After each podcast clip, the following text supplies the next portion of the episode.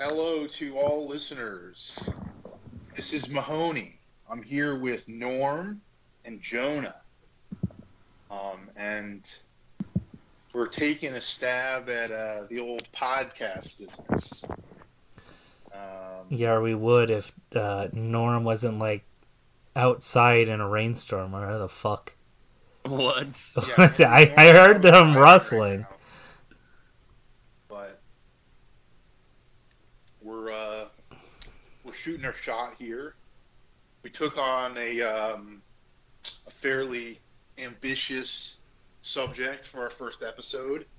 Um, Red Rocket, the new Sean Baker film, and Sean Baker more more broadly. So I I convinced the others to see Red Rocket after I was uh, riveted by it. So what were your thoughts, boys? So wait, okay. Um, actually, Norm might know this better than anyone here because he's the Texas expert. Like, what is the per, what is the like red rocket? Like, what does that mean? Does it mean something in Texas Um, City? I don't. I'm not aware. Honestly, like I thought maybe it was just a reference to his career. You know, like sort of. I Uh, thought that Red Rocket was um was the the female interest. Oh yeah, I I could see that. At she's kind of the Red Rocket. Yeah. I mean, you guys, Yeah. you guys know like Red Rocket, like in South Park, that was like when they would jerk off the dogs. well, yeah, I think Red Rocket. That's what I thought of first. colloquially, It's like a euphemism for like a dog's penis or like the I actually didn't know that. Yeah. Or like the the glands. Yeah. The glands. Yeah, so I was thinking maybe it was like kind of a reference to like, you know, his Red Rocket. Right. Yeah, yeah, that's what I thought when I first saw, heard the name of the movie. I would actually, yeah, that sounds more plausible to me. Because she's not really a rocket. Yeah, she's red. She's not a rocket. She is red, but she's not a rocket. Okay, so, um, yeah. Uh, I was not super enthusiastic about watching this movie because it sounded a little gross. With like, Which it was. yeah, yeah. Um, it wasn't in the ways that I thought it was gonna be, though. Exactly. I mean, because you hear, oh, it's a. it's a, it's a, it's a movie about a porn star or ex porn star or whatever. Mm. And I'm the, like, okay, that sounds. You thought the whole thing was just going to be like, let's fuck, let's fucking have sex, like the whole time. yeah. To be fair, there was plenty of sex, but But yeah, but it wasn't. That wasn't like the sort of focus. Well, this is. Let's talk about it. What did? What exactly was the sort of journey of the protagonist here? What was? What was the sort of arc? What did we? What was the overarching story that was actually happening here? I. I felt like maybe it was about. It was about uh, Simon Simon Rex, right, and his main and his character, and how I don't know he was trying to reclaim his his youth, yeah, reclaim his glory, how that was maybe fundamentally fruitless uh, and sort of impossible to do in such a hostile uh, crab mentality type environment, as is revealed by the sort of climax at the end of the movie. Well, hold on. I mean, crab mentality implies that like they hated him because he was successful, not that he like. I mean, he was like a sociopathic manipulator. Well, no, but that's what it was. I would argue that that's what it was. Um, Was- there, there's The- an element, Yeah, give give us your thoughts, Norm. or uh, there's an element of crab mentality, I think, but like, I don't think it was just the success. It was specifically the fact that he was abandoning them is more, I think, why. well, Which I, which I still think it's like messed up what they did. Obviously, like what they did was like a messed up thing to do, but like in a sense, like they're just, I don't know, like they obviously like the biggest, like he he like sort of like sort of, and like obviously like not that like you have to do that like that's set in stone or anything, but it's not like it was like pure crab mentality. I think That's I I would disagree. I would argue that being upset that someone's leaving is is an inherent part of crab mentality. And there's and crab mentality is something that we sociologically see in a lot of sort of class-based contexts, and that's exactly what was going on here in its own in its own small way. He was a guy who, grew up in this fucking dirt poor, shitty town of Texas City, and moved, went out to L.A. and he was you know successful in a sense. And he had this whole career, and he comes back with his tail between his legs, and he moves in with his you know estranged wife and her you know drug addict mother, and his mistake at the end of the movie strategically was revealing to his wife, "Okay, I'm sorry, I have to leave. I'm going back to L.A. I have some money, um, but it was great being here." And when when she enlisted all those criminals to come in and take all his money that he had saved and beat him up, it was less of a sense of her trying to get the money for herself and more of a sense of crab mentality of I don't, you know, no, I don't want him leaving. I don't want him succeeding. I don't want to have to compare myself to someone who not once but twice made it out of this terrible uh, community that I live in. And so I would disagree and say that it's a very strong sense of crab mentality.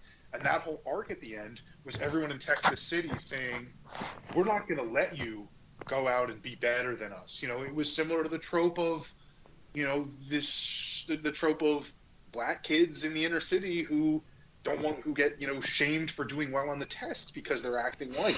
Okay, but well, hold there, on. was- There was a bit of a. My point is that they they felt betrayed by him because he was doing anything to live anywhere above that sort of barely. No, I mean, I think th- I think the far bigger factor is the fact that like he told like the the grandmother or like his his mother-in-law, his, his He was mother-in-law. Yeah. Are you in Yeah. or out? Are you in Yeah, and out? And like, and like he he said that he was in, and then like he obviously wasn't in, and then like. Obviously, like it was really stupid of him to like tell them like the night Yes, before. Yes, like. I mean, he, in a sense, like obviously, like it's fucked up. They did what they did, but in a sense, like he's like really bringing it on himself. That like he's, also, like, I, I just I just want to say, I mean, comparing him, a drug dealer who was cheating on his wife, crime you mean a victimless crime? Of a victim. Listen, sure, yes, he didn't do Okay. anything. He didn't violate the NAP.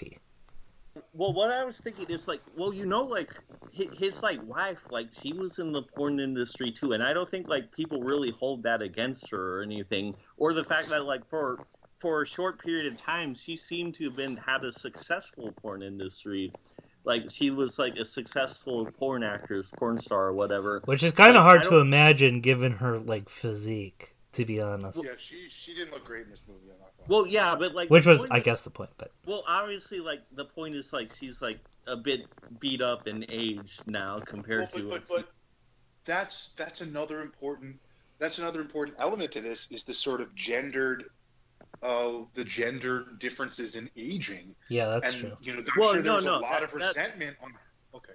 Oh, I, I sorry. let, Go ahead. there's there was probably a lot of resentment on her part that he could just keep swinging and he could and he could you know have a second a second wind and he could uh you know make another attempt and have a revival in his career. And she was just done. She has nowhere else to go. She has nothing left in a way that he doesn't largely because he's a man and she's a woman and for But also because he takes care of himself too. Well, yes, no, that's absolutely true. But there are, but, but there are, and you know, and there's probably part of her that feels like, or that felt like, you know, she was there to take care of her mom, and that sort of held her back for her life. And here he is, not just living his own more successful life, but coming to sleep on their couch and sort of parading it in front of them. Um, and so yeah, and that goes back to my overall point of crab mentality. I mean, this is something that if we look at Sean Baker's movies a lot, he is. I think if there's one thing that he that he portrays well, it's how a lot of poor communities are very resistant to people improving their lives. That there's a there's a way in which uh, there's a way in which people can sort of act together to keep other people in the community down out of a sense of crowd mentality. That happened in this movie. That happened in the Florida Project. That happened. When does it exactly happen in the Florida Project? I guess it it sort of does because William Dafoe's character, right, is trying to look out for, uh, you know, uh, the who. Well, I, I think I think the woman is like implied to have you know like obviously called CFS the Child Care Services on her friend. That's right. The, the, her, her, yeah, the woman, the woman who gets into the fight with her friend, uh, is probably the one who, cha- who calls CPS. Um, and I think. Yeah, although to be fair, it's it's not really out of envy. That was just like Yeah, that was that straightforward revenge, right? Well, but I that, but that- that revenge is important. That revenge is important. well, um, that revenge is part of this. Yeah, but like Well, I agree. Well, it's it's part of like the dysfunctional cycle of these communities. I would say that. I don't think it's crab that- mentality. Though. Yeah, yeah. I, I don't think you could really say it's like crab mentality in a direct sense, since like it's not like she's not going anywhere. She doesn't have any success. Like there's No, like no, the that- primary point That's of crab mentality isn't there. but but but I guess, and I mean, this is a, once again, this is a broader sociological point, which is that the lot of problems that poor people face are not them being poor in a vacuum. It's them being poor and having to live amongst other poor people and the dysfunction that that often causes. Right. Yeah. Um, and I think that a lot of these situations in these Sean Baker movies depict that really well. That it's the, it's the cheek by jowl nature of all these poor people living and interacting together where people have such a hard time ex- extricating themselves from those situations. Yeah, that's true. Like in there's sort of like you could like extend crab mentality to like encompass like all of that.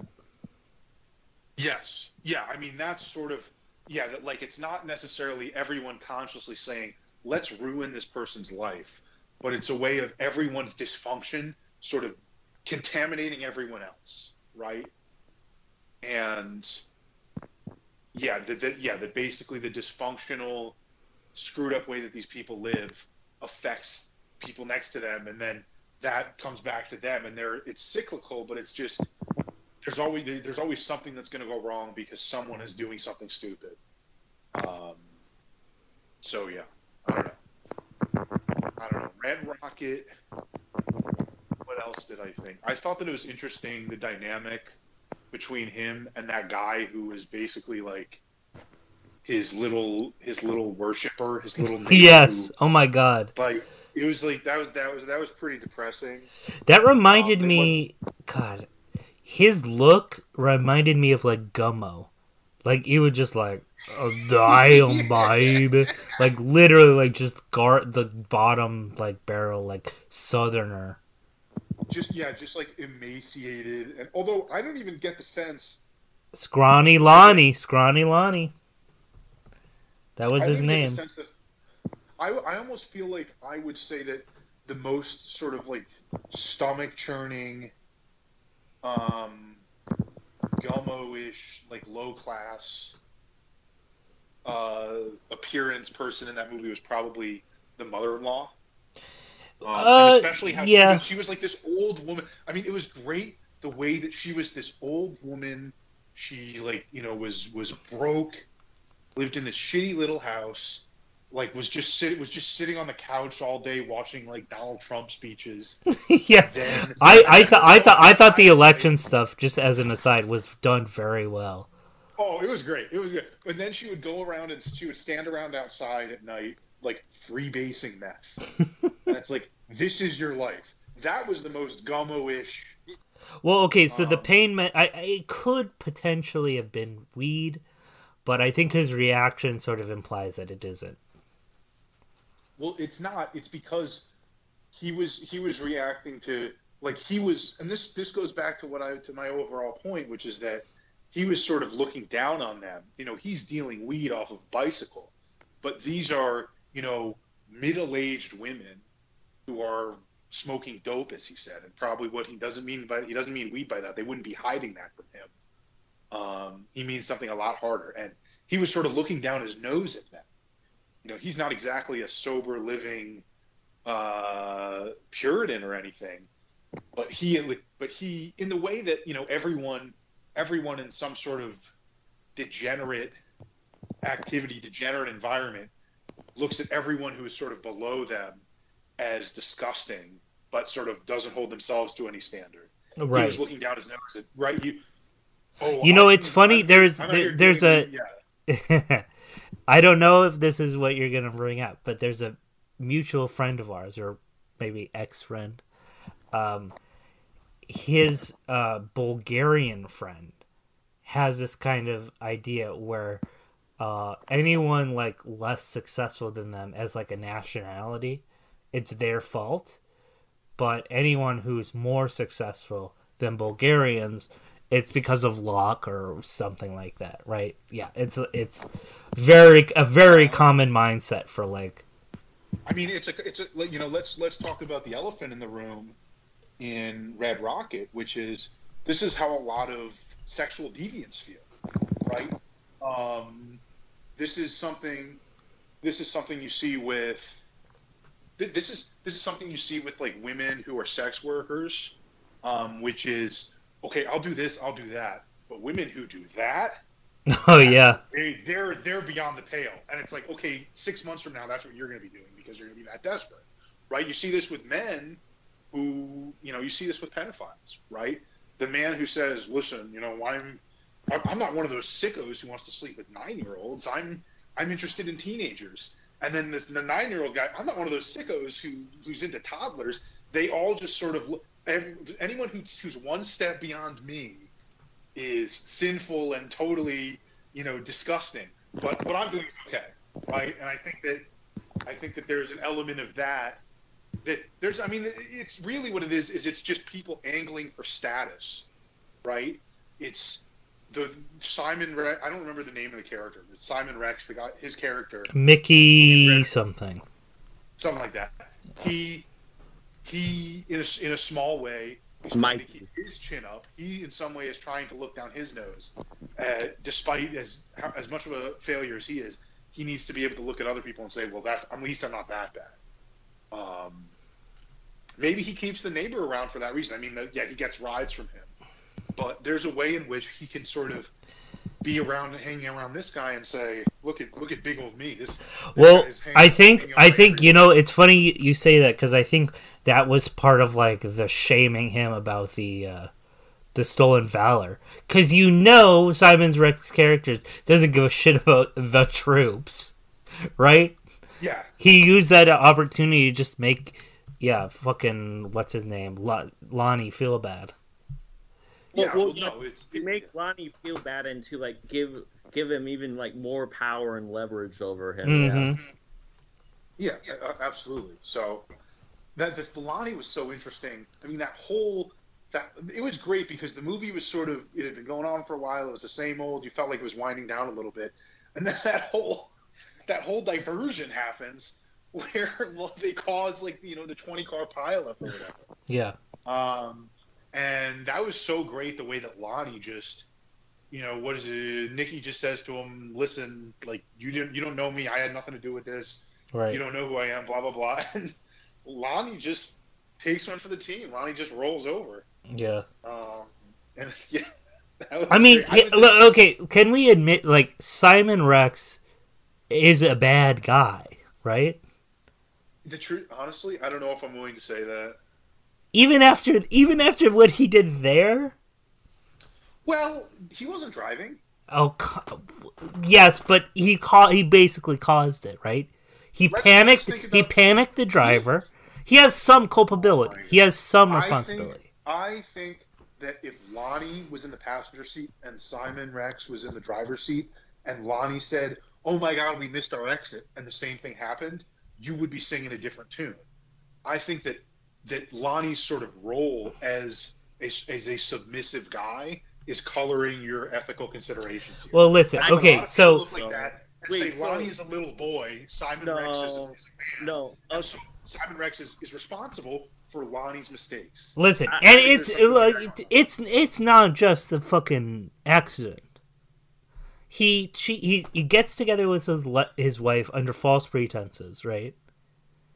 And then has sex with someone else, right? The age Oh, wow. of the age doesn't matter, but it's bad. It's a bad thing. I it's mean, lying. the age, the age, even the age kind of matters. I would say to me, the the age probably matters more than the uh, than the Simon Rex sleeping around stuff.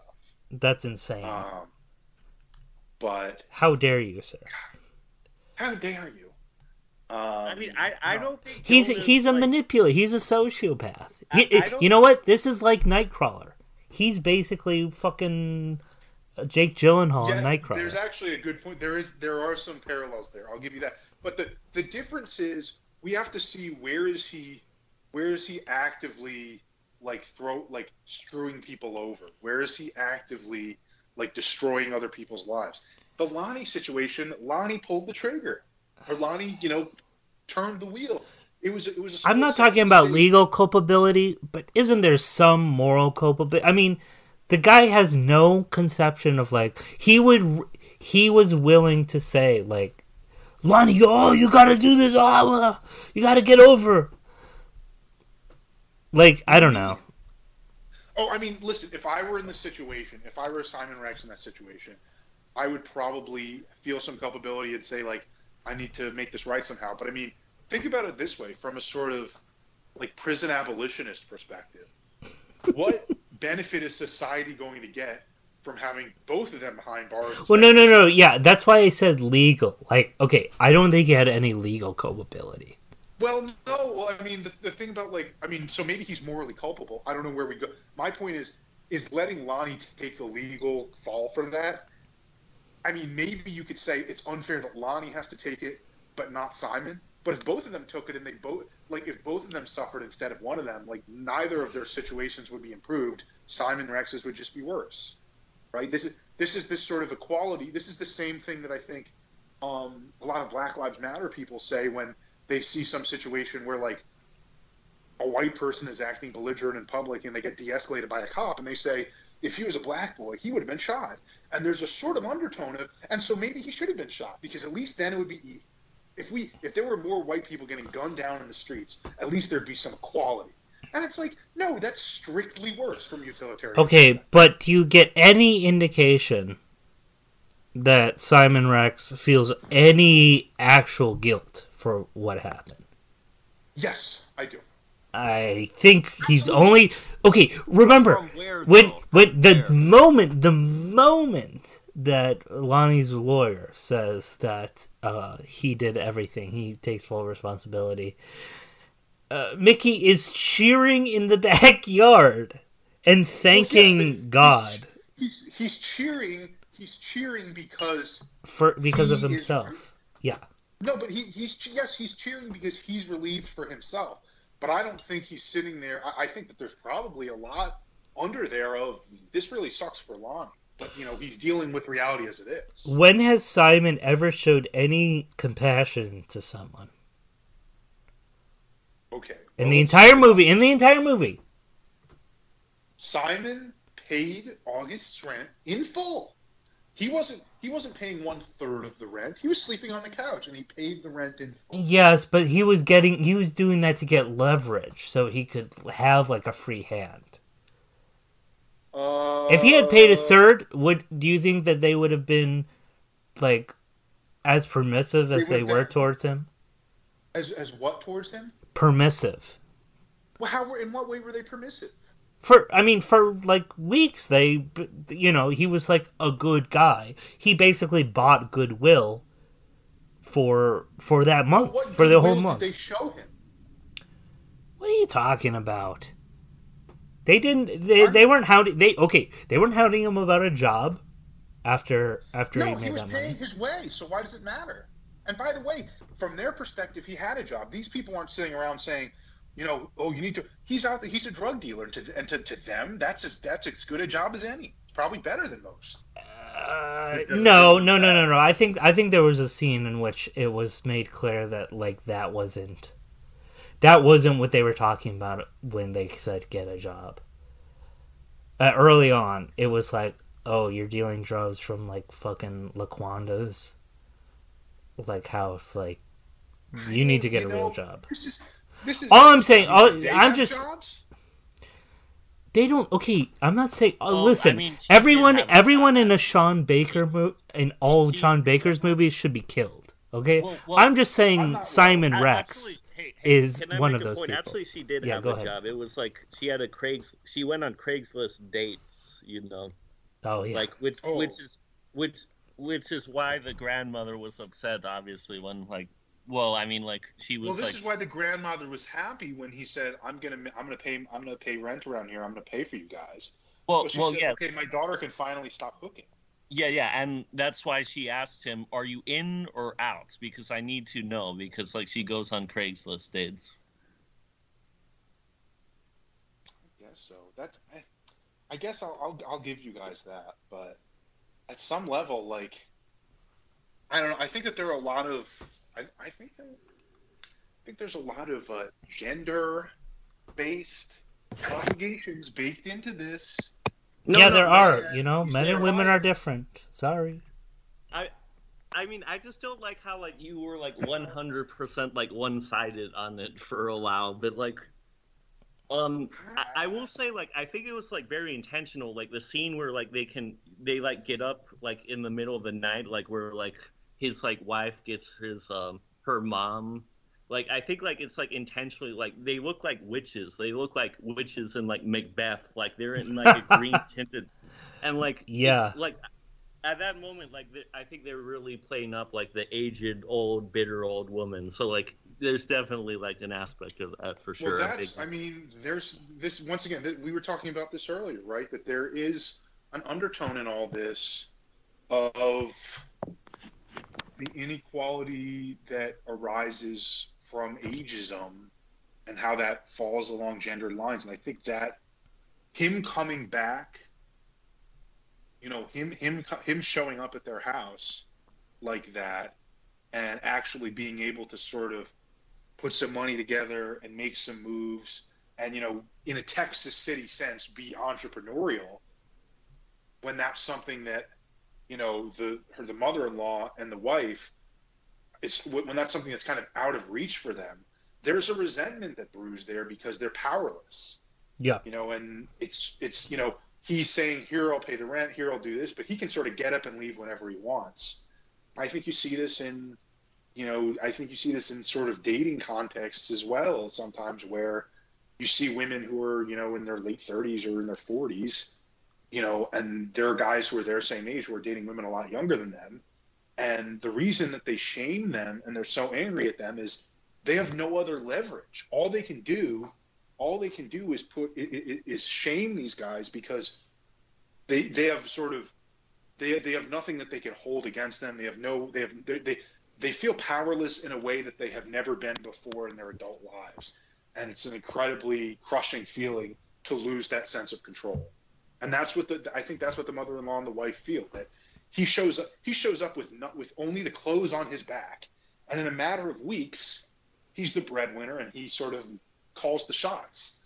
That's that's I don't want to say emasculating because they're not men, but that's very disempowering and that's very um it's it's it's very crushing to have that realization and see how much agency and ha- he has compared to them, um, and have it rubbed and you know he's living among them. It's being rubbed in their faces. And let's So- and let's not forget it. It isn't exactly just the, um, you know, just the family. Like, do you remember? Okay, so when he goes to like beg for a weed job, right, and he gets the, uh, you know, he gets like the bag of the shitty weed, the Reggie.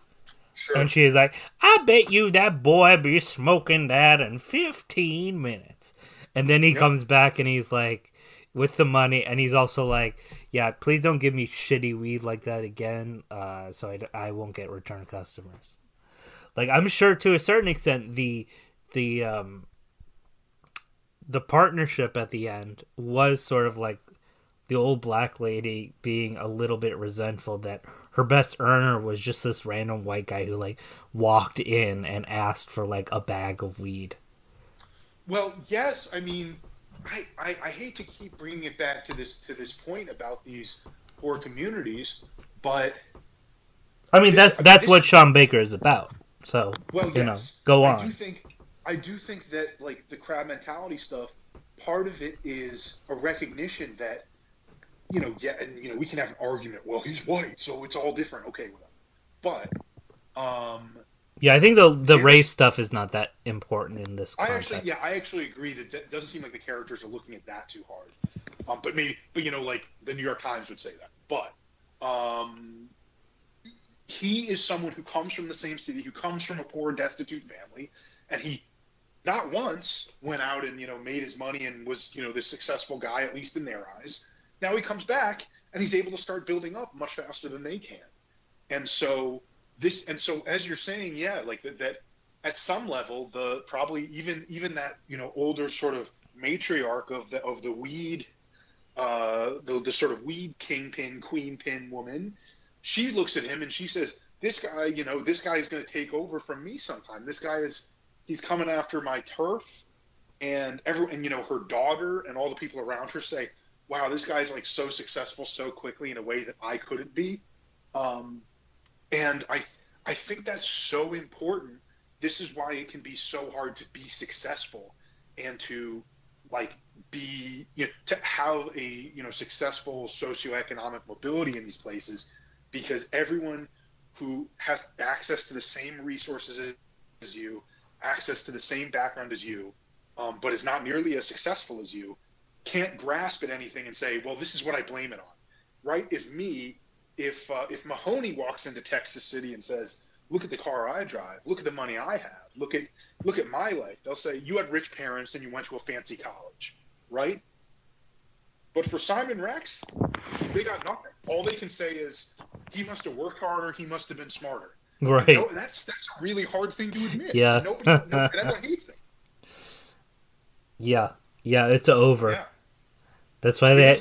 I honestly, that is such a good way of explaining the kind of resentment, because a lot of, I mean, obviously they don't, they couldn't put it in those words, but that is what really is going on. It's a lack of excuses. Well, and the thing is, he's not even the most extreme. It would be, you know, imagine if he came back and he said, "I'm an MIT educated engineer now." It would be that on steroids. But he's still, you know, he's not traditionally successful, but he's still a guy who was able to make a bunch of movies, make a bunch of contacts. You know, for for his neighbor, fuck a lot of women. That's not nothing. Um, and is able to come back once again with just the clothes on the on his back and turn and start to turn his life around in a significant way, at least within the context of that community. And so I do think that's a big part. I mean, this is this is something that this is something that sort of goes back to this, this, I think there's like a Trumpian element to this too, like or the Trumpian populist voting bloc, and you know, obviously this made references to that, and I thought that was nicely weaved in. But think about the way in which sort of white, poor, working class Trump supporter vote Trump voters look at the intelligentsia. The Yeah. problem is because the, the intelligentsia is so race focused, is so focused on someone's immigrant status, whether they're an English speaker, whether they're a, you know a person of color, right? Um, the the white the poor white Trump supporter is not given from the sort of from like the educated, intelligent elite people are not giving them anything to grab onto as this is my excuse for not succeeding. And so when the New York Times runs a story that says here are all these demographic things that can cause you to have a worse life, you know, being if you're not straight, if you're not a man, if you're not, you know, white, if it, a poor, you know, like what is what is the what is the little neighbor guy who you know on paper has all these things going for him? How is he supposed to square that with being a fucking loser?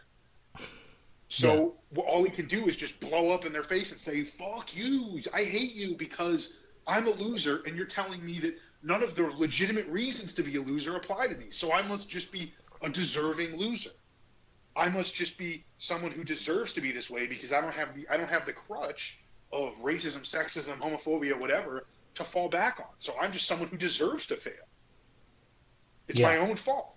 Right. You know, that's I think that's a big that's the story a lot of of of the Volk. that's a big thing fueling the culture war. Yeah, that's a big thing fueling the Volk. For for listeners, uh, Volk is a reference to uh, sort of like the middling mass of America. Um, I think because that the, sorry, I etymology yeah, go on. our version of Volk is basically a reference to the fact that Volk was something that the Nazis used um, to describe like the, the you know the, the the heartland German people. Yes. And so Volk is something that we use a little bit um, tongue in cheek. tongue yeah tongue in cheek to describe the white working class that like white nationalists and neo Nazis. Well, well, yeah, it's because like alt right weirdos on the internet or like protect our Volk and like like yeah neo Nazis and like yeah. but So Yeah, I like don't know, we I- use sort of sarcastically. Yeah. Do you guys want to? Do you guys want to talk about Sean Baker more generally and some of the other Sean Baker films you? I would, I would, you know, I wanted. I think it would be good to turn to Tangerine for a moment because, Shit. in a sense, there's not really a crab. I mean, could you point to uh, evidence Um, of crab I- mentality Well, in no, Tangerine? no. Uh, I think in a sense, like it has almost the biggest or most direct example of crab mentality. Her friend, like the transgender woman's other transgender woman friend. Ah, you know what? You're right. You're right. It was so obvious I couldn't even see it. Yes, you're right. Could you, A could you, could you elaborate? I actually rewatched it recently, but uh, could you elaborate on what you mean? well, And I well, remember friend, there were two women. One woman, one, one transgender woman was black, and the other was, I think, either Hispanic or or maybe mixed. They were they were both black. They were both They black. were both black. Uh, the main one, Sin-Dee, was like kind of lighter skinned, but they were both. Okay, yeah. black. And uh, yeah, so Sin-Dee, Sin-Dee, Sin-Dee's the blonde who's like a little bit lighter skinned. The other is like black Yeah. hair. Uh, yeah, and Sin-Dee's the one who just got out of jail. yeah, yeah. Sin-Dee's the one who just got out of jail, and like Sin-Dee like meets up with her friend Alexandra, I think, and Yeah. uh, Alexandra tells her that like her boyfriend, her boyfriend slash ex pimp, um, I can't remember his name, but hi that guy, her Chester. fiance, Yeah, Chester. um, has been yeah. dating has been dating a fish or like uh, cisgender woman. That's right. That's right. She, he, Yeah. yeah, he's cheating on her with fish, as she said. a fish. right, real That's- fish. that- Yeah. That's also crab mentality.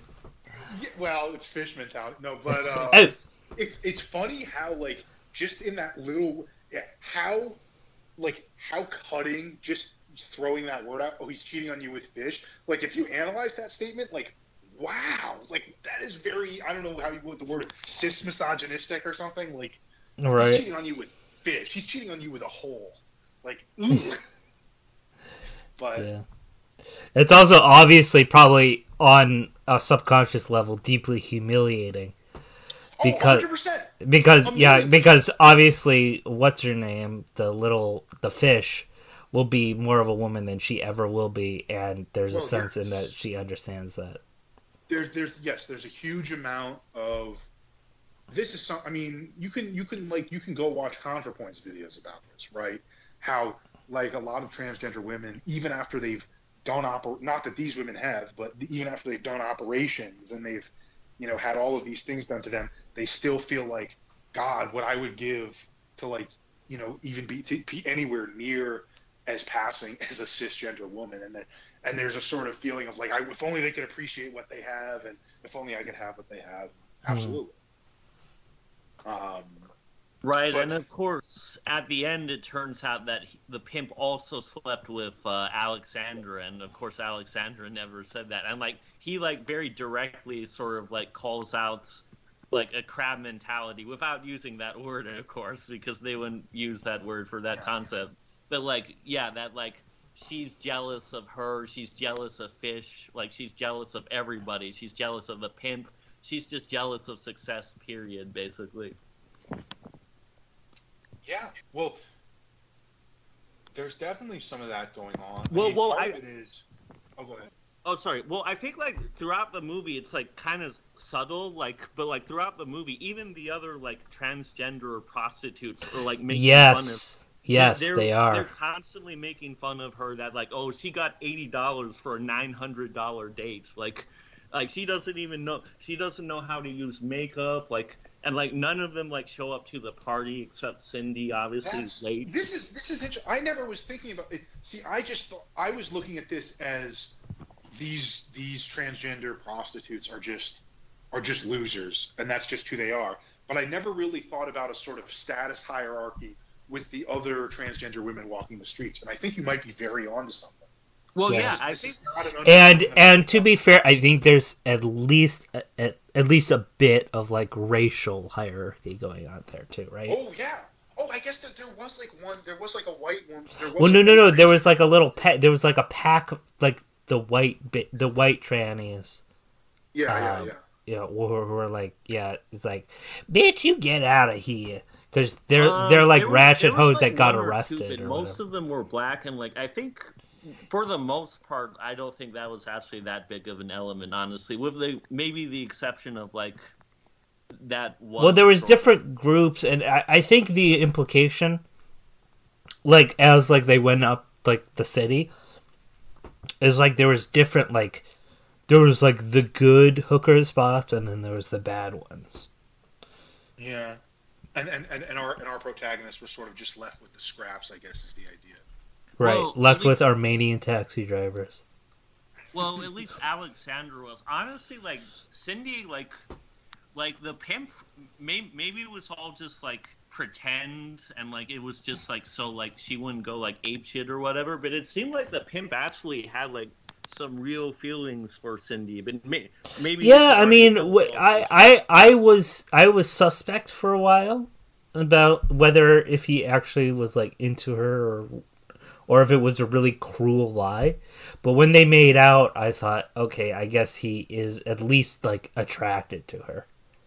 Yeah, because like I, I kind of expected that like he like there'd be a much bigger meltdown and like he like Right, like yeah, like like she was like soup, like actually like psychotic, and like she thought that her pimp actually like was like attracted, and he was like, and he Right, would be right, like, exactly. Uh, that's remember, disgusting.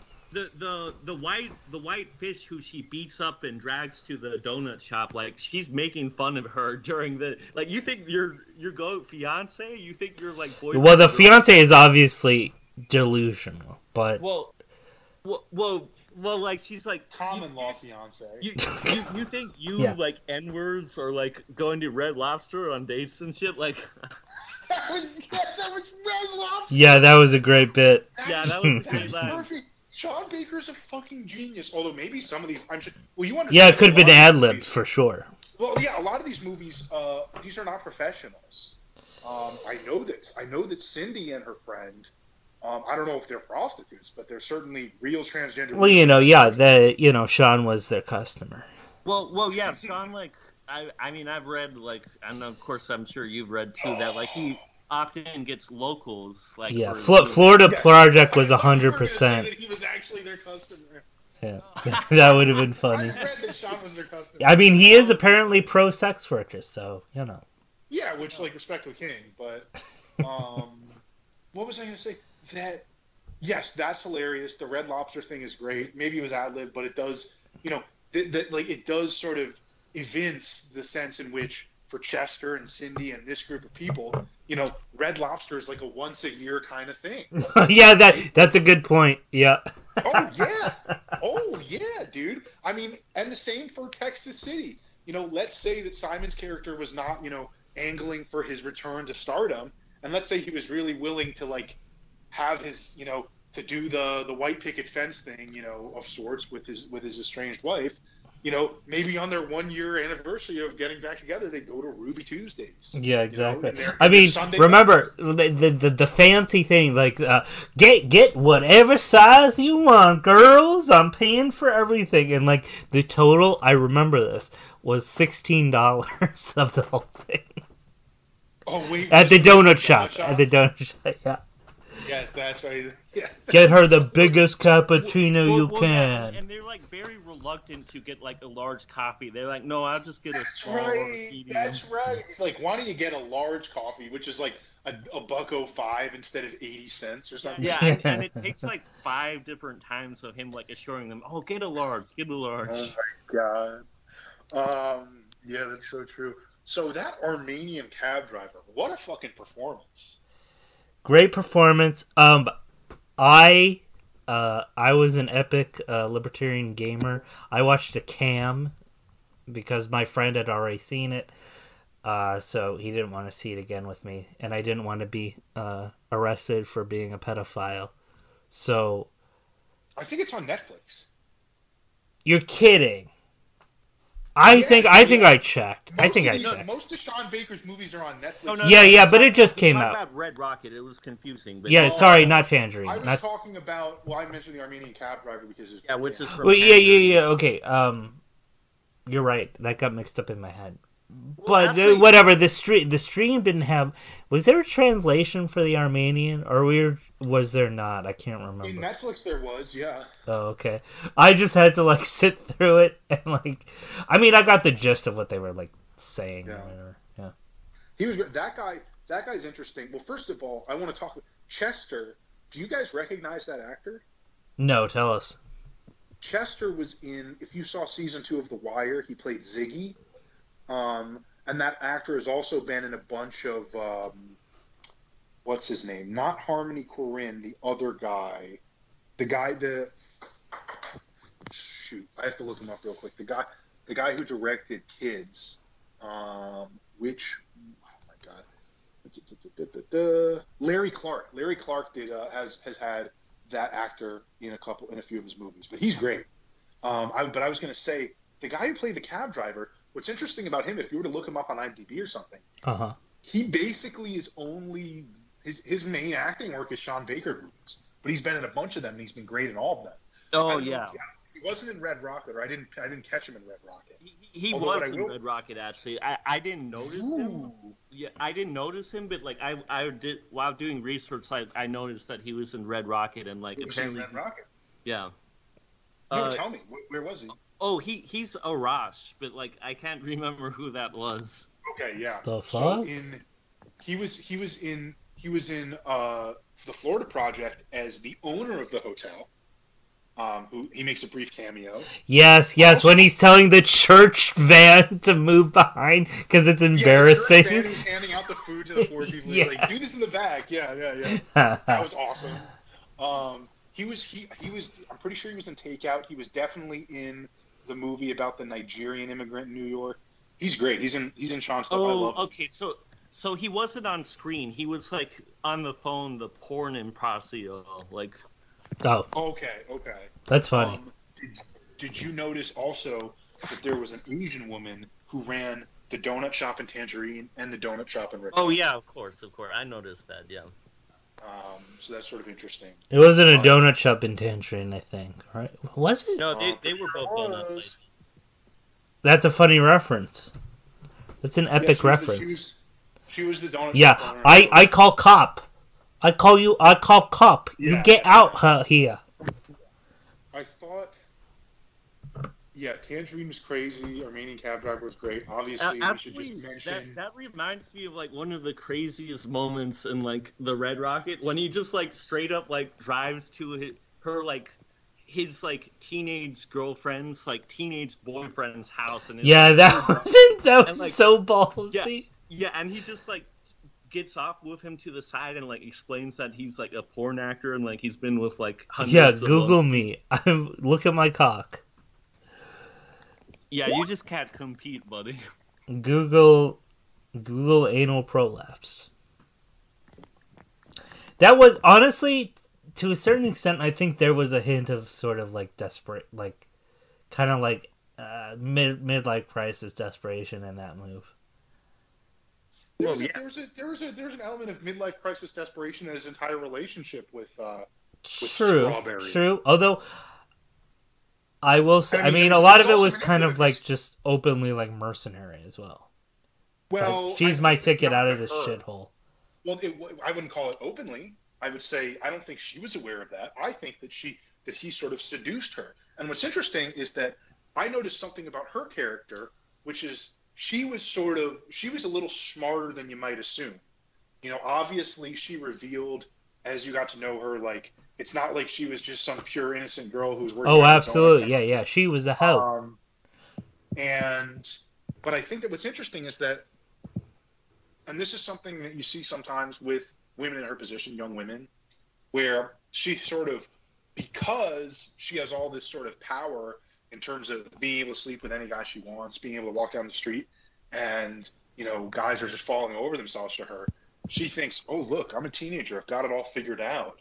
Um, when really she's the one being duped, right? She she has she feels like she can conquer the world because everyone wants to have sex with her. Um, And really, Simon Rex is working a con the entire time. Uh, and so that was sort of an interesting element to it too. That she she feels like, oh, like I hold all the cards, I hold all the power, and so how could I be manipulated? And she's just completely oblivious um, to it. Yeah, yeah, she would get owned. I mean, obviously, this is probably very common with girls like her um, in the porn Yeah, or industry. getting or something like that. Yeah. yeah, just but, getting. but it, it is it is interesting. It is interesting the way that that she has this sort of there's this invincibility. I mean, I personally see this, you know, with like young women who go on dating apps, and you know, they, they it's almost it's it, it's almost petty the way sometimes that it can be. I'm going to make a Tinder profile that says like I'm cool, ha ha ha ha ha, and 500 guys will immediately like me, even though I basically all I am is, is some photos and like no no obvious personality. And isn't that crazy? And I, ooh, this guy put a period in the wrong place, so I'm just going to stop talking to him. And there's this sort of there's this omnipotence that oh, feeling, and there's this sort of feeling of I can just look at me. I have I have all these suitors, and I can just do whatever I want, and I can pick whoever I want. And um, and under that is not an understanding that that's something that won't last. That's something that's on the surface, and other people can manipulate you without you even realizing it. Um, and it's also something you might regret. So I thought that was sort of an interesting, an interesting uh, undercurrent to this. I thought the ending of Red Rocket, and to a certain, I mean, okay, well, I'll let's just go with Red Rocket for right The now. The ending of Red Rocket had a lot in common with the ending of the Florida Project. Right, right. Yes, that's what I, I was gonna say, but I didn't want to get too far ahead of myself. But Um, go ahead. I mean, it is like yeah, the the very end shot where it's like, oh man, she's the sexiest girl on earth. She is seventeen in like three hundred and sixty days. Like, like it's just like this like loving like shot. Like a- even after like, uh, Simon Rex just has just got like you know the shit beat out of him. He's got nothing at this point. He's got a, a, enough for a Can't a fucking bus ticket, yeah. bus ticket. Well, he had to beg for a bus ticket, Yeah. and then it's just like this goddess, like Yeah, I mean, I Comes out think it's obviously door. sort of a play on the male gaze, I guess. Well, but I wonder. I wonder if we can maybe suss out the. I wonder if we can and remind me of how Tangerine ends. I was thinking about this when I was going to say this because I very, very clearly remember how Florida Project ends, especially because I watched it like very, like an hour ago. Um, okay, remind me of how uh, Tangerine. What? Yeah. Can- uh, can- well, I, I, I remember, or do you want to say Adrian? Or, You uh, say it, No, you no. Norm. Norm. or, um, uh, yeah, so, like, I think, um, Alexandra takes Sin-Dee to, like, a laundromat, laundromat, and, um, like, to Oh, clean after up she and after so everything. they, they they get hate crimes. Yeah. Yeah, and then, uh, then she gives her, her wig. That's right. Okay, so it's so it, it doesn't fall into the sort of ending of the other two, but I, I do feel like Florida Pro. I wonder what Sean Baker is trying to say.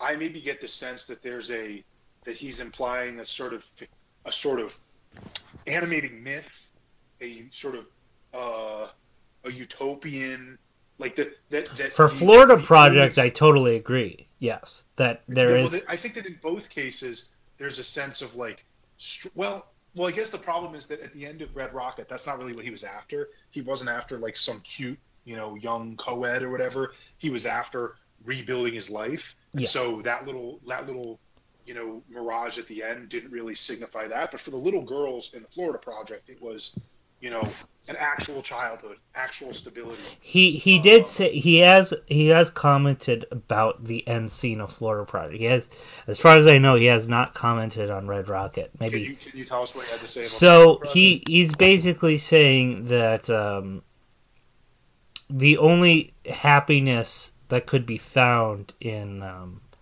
like the Florida Project setting is like a child's joy, and that the, the child that that and that was sort of like the overarching like theme of like because originally he um he got the idea just like seeing like kids just walk like playing and like motel parking lots. And he was like like, like the simple joy of like a child even among like just poverty or whatever. So so yeah so uh the ending of florida pride was sort of like this kind of dream sequence and it's like this is like the only possible joy uh attainable for the people who live in uh K- kissimmee i think. Uh, how do you say kissimmee florida Well, yes, and he's also commented on Red Rocket as well, and I think like has he commented like- on the ending? Yeah, yeah, he has, and like it's not directly addressing his like dream of getting his life and career back together, but I think like the implication is that like it's a fantasy like dream sort of where like she still like wants him enough that like she's like going to go with like Los Angeles to him and like like despite the fact that his his his fortunes have reversed. right exactly like um yeah and yes Well, s- let's talk about the Florida project real quick. Um, where was I going with this? Well, oh, I lost my train of thought. Sorry. That's all right. Um, you know, I think we honestly, I think we've kind of exhausted our uh, what we could probably productively talked about. It's been about an hour. So uh, if you Okay. guys want to say any like final thoughts about Sean Baker, I I know Mahoney has is a bit more of a. Sean Baker scholar than um. I actually do have some final thoughts about it. Yeah, why don't- yeah. Well, Take us away. and I think I think that uh, I think that Jonah might not like this, but That's all I think that Sean Baker's films, especially the three that we discussed today, are very in are, are very illustrative of and reflective of place and the sense of place. um, no, I actually agree with that. I I'm not upset by that. Um, oh yeah of I- course I think that a big theme in a lot of his movies, I think one of the starring characters in Red Rocket was Texas City and the Gulf Coast of Texas. I think that, you know, a starring character in um, Tangerine was the seedy, you know, streets of, uh, of Los Angeles where these women uh, do their street walking. And then in the Florida Project, it was obviously, you know, it's almost funny. It's, a, it's called, I think, I assume it's called the Florida Project because it's you know it's their way of saying well, this is a movie, a project that we made in Florida. But it could also but it's also a housing as the Florida project. project. Yeah. that's right. That, that, that, that these low rent motels um, in in, the, in this outside of Disney World are essentially projects, are essentially housing projects. Uh, just you know, uh, yeah. So well so well yes I- I think or go ahead I, I was just gonna I was just gonna say that when we talk about the sense of place here, Sean Sean Baker is, really showing us not just the story of a poor person being poor and it doesn't really matter where they are. The, the in the Florida project, their poorness was a very Florida Disney World poorness. Their entire ecosystem of poorness was relating to the rich tourists who were going to Disney World, relating to you know making money as as tricks for the rich tourists who were going to Disney World. Their lives were very shaped by their place. Uh, Texas City was like I would say less of that, but it was still true that they were part of you know rural red America. Oh, it absolutely was. Yeah, I mean, and the Trump the Trump election stuff uh, played into that very yeah, nicely. and and the petroleum, like the petroleum, The like yeah, the refinery. and and the workers and the workers that they were present around all the time. you know, at some level. And the truth is, I wouldn't be surprised if Simon's wife, if a lot of her tricks that she was pulling off Craigslist were petroleum guys. Um, and so there, so there's a sense of place there too that that um, a lot of the way that they live is shaped by their surroundings. Well, And- also like the weed gang is like always warning him, don't fuck with big oil, don't like sell to like Absolutely. the petroleum workers. Yeah, and honestly, it makes it makes his movies much richer. That Absolutely. that, that they're No, so that's locally focused. and you can really you can totally contrast that with a lot of movies that are trying to accomplish the same thing but do not integrate that placiness um, in anywhere near the same way Right. Well, and, I think and it and it helps that he he's hiring locals, right? well sure i'm sure that helps i'm sure Yeah. that you know he has a, he's a once part of the reason i you know i like him so much is because he has this very unique process for uh, for creating these very sort of unique films. Um, and that's that's a big part of it. Going to the place and hiring the local people and all that. Were you Norm, you had something? Oh yeah, well I think one of my favorite little moments was uh, the fact that uh, Strawberry, the girl interest, um, when like she's at at her like little house, which is kind of like a little slightly nicer version of like his house sort of, but like kind of the same sort of style, but like nicer, like more kept, more well kept. Like when they're on the coast and like you can he- hear the seagulls and everything. She mentions uh, she mentions like be oh before um uh, black gold was like the Mm, Before yes, Black Gold Black was, like, the big- Ivory. Yeah black ivory. And he's like oh what does that mean? Oh and she's like says slaves. But like even better than that like i think this one is even a much more specific uh sense of place. Like she mentions the french pirate uh, john lafitte who was like arguably like the greatest uh like pirates of like the 1800s and like he was based off in like galveston but also san leon which is right next to texas city and was like which was shown a few times like san leon like when he was like walking or driving over to her place, Yes, like yes. she lives in san leon which was one of like john lafitte's or what however you say it like big hideaways Also, Mm. John Lafitte, a hero of the Battle of New Orleans. yeah he actually got there's, there's a city in louisiana there's a city in louisiana called lafitte Yeah, Lafitte. yeah. Not He surprising. got clemency actually for all his past crimes and piracy for his uh, duties at for helping uh, Andrew Jackson and yeah the Battle of New Orleans. But he he didn't. What's funny is obviously he could have just like had a normal life after that, but of course he didn't. Yes, He- as memory served, uh, that clemency was annulled by his later actions. Oh yeah, probably. But like after that, like he just moved out west to where there were less authorities, uh, Galveston and San Leon. Yeah. Yeah.